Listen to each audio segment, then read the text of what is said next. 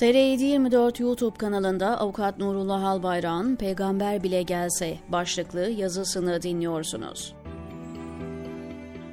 Karamazov Kardeşler adlı eserinde Dostoyevski romanın kahramanlarından Ivan'ın ağzından Büyük Engizisyoncu başlığıyla İspanya'da geçen bir hikaye anlatır.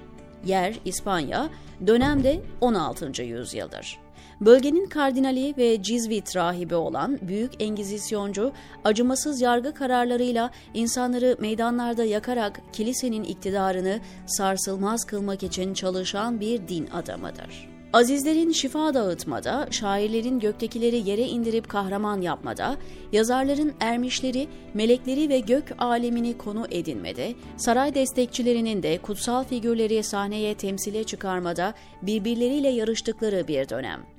Diğer taraftan Hz. İsa'nın yakında geleceğim sözünün üzerinden 15 asrın geçtiği, insanların da bunalmışlıktan dolayı daha büyük bir imanla ve en içten duygulanmalarıyla gözyaşlarını Yaradan'a ulaştırmaya çalışarak kurtarıcıyı bekledikleri zaman aralığı.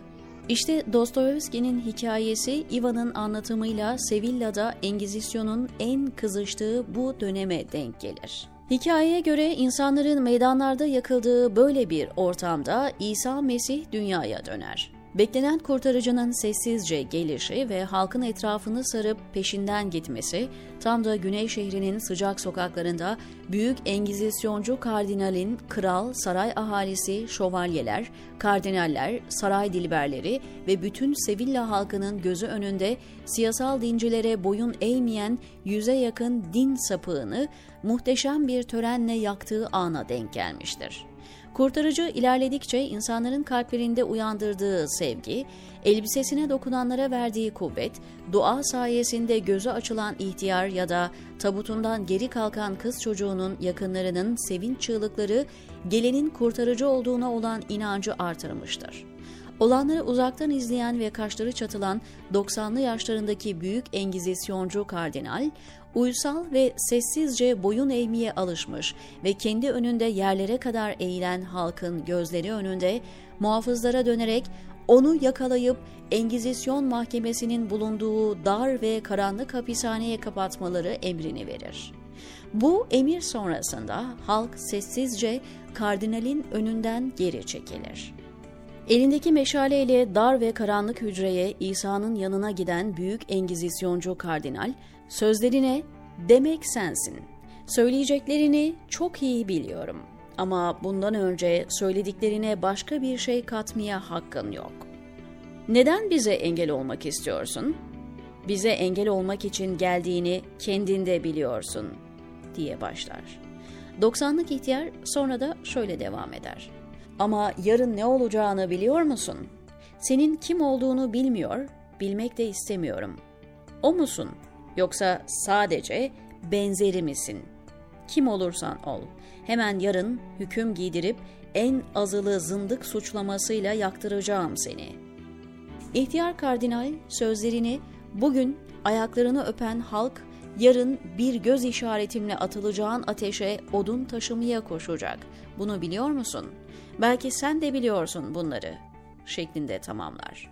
Büyük Engizisyoncu kardinalin 90 yıldır içinde biriktirdiklerinin bir çırpıda dışa vurmasının nedeni Hz. İsa'nın asırlar önce gelip görevini yapıp gittiğine, dinin Tanrı tarafından kiliseye devredildiğine, dinin de adaletin de ve hepsinden öte insan özgürlüğünün de sahibinin siyasal dincilerin olduğuna ve hatta onun yeryüzüne yeniden dönerek işleri karıştırmaması gerektiğine olan kat'i ve menfaatperest inancıdır.